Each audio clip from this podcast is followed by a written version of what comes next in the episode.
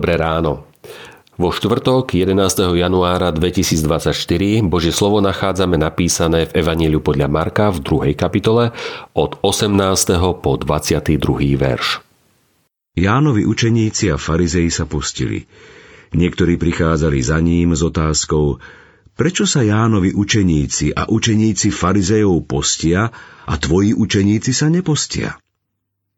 Ježiš im povedal, Môžu sa azda svadobní hostia na svadbe postiť v prítomnosti ženícha? Kým je ženích s nimi, nemôžu sa postiť. Príde však čas, keď im ženích bude vzatý. A vtedy v ten deň sa budú postiť. Nikto predsa neprišíva záplatu z novej látky na staré šaty, lebo výplň sa nové od starého odtrhne a diera sa zväčší. Nikto nenalieva nové víno do starých mechov, lebo mladé víno mechy roztrhne a výjde na zmar aj víno, aj mechy. Ale nové víno patrí do nových mechov. Nové stvorenie.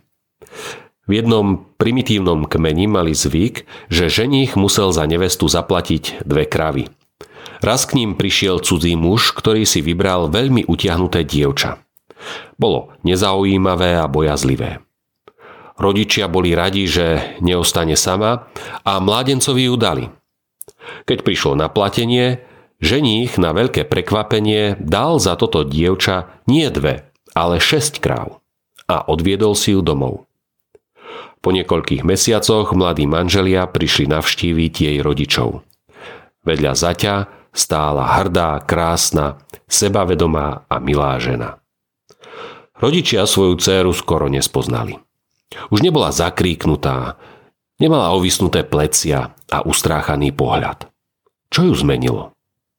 Vedomie, že niekto ju miluje. Vysoko si ju váži a cení. Toto je postavenie každého v Ježiša veriaceho človeka. Ak je niekto v Kristovi, je nové stvorenie. Nepotrebujeme si zaslúžiť spasenie.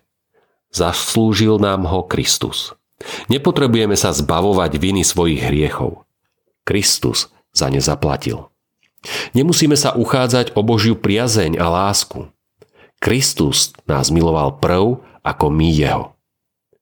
Pán má učeníkov, ktorí sa tešia v svojom Bohu, radujú sa z prítomnosti Spasiteľa, držia sa ho, načúvajú jeho slovu a spoliehajú sa nie na svoje zásluhy, ale na Ježišovo slovo a jeho vykúpenie. Sú novým vínom, ktoré nepotrebuje staré nádoby vlastných zásluh. Modlíme sa. Bože, ďakujem za všetko, čo nám dávaš, za najväčší dar, ktorým si vlastne Ty. Odpusť, že si často vážim iné veci či osoby viac než Teba.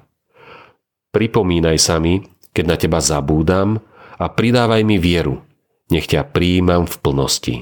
Amen. Dnešné zamyslenie pripravil Boris Mišina. Modlíme sa aj za cirkevný zbor Gemerská poloma. Prajme vám požehnaný deň.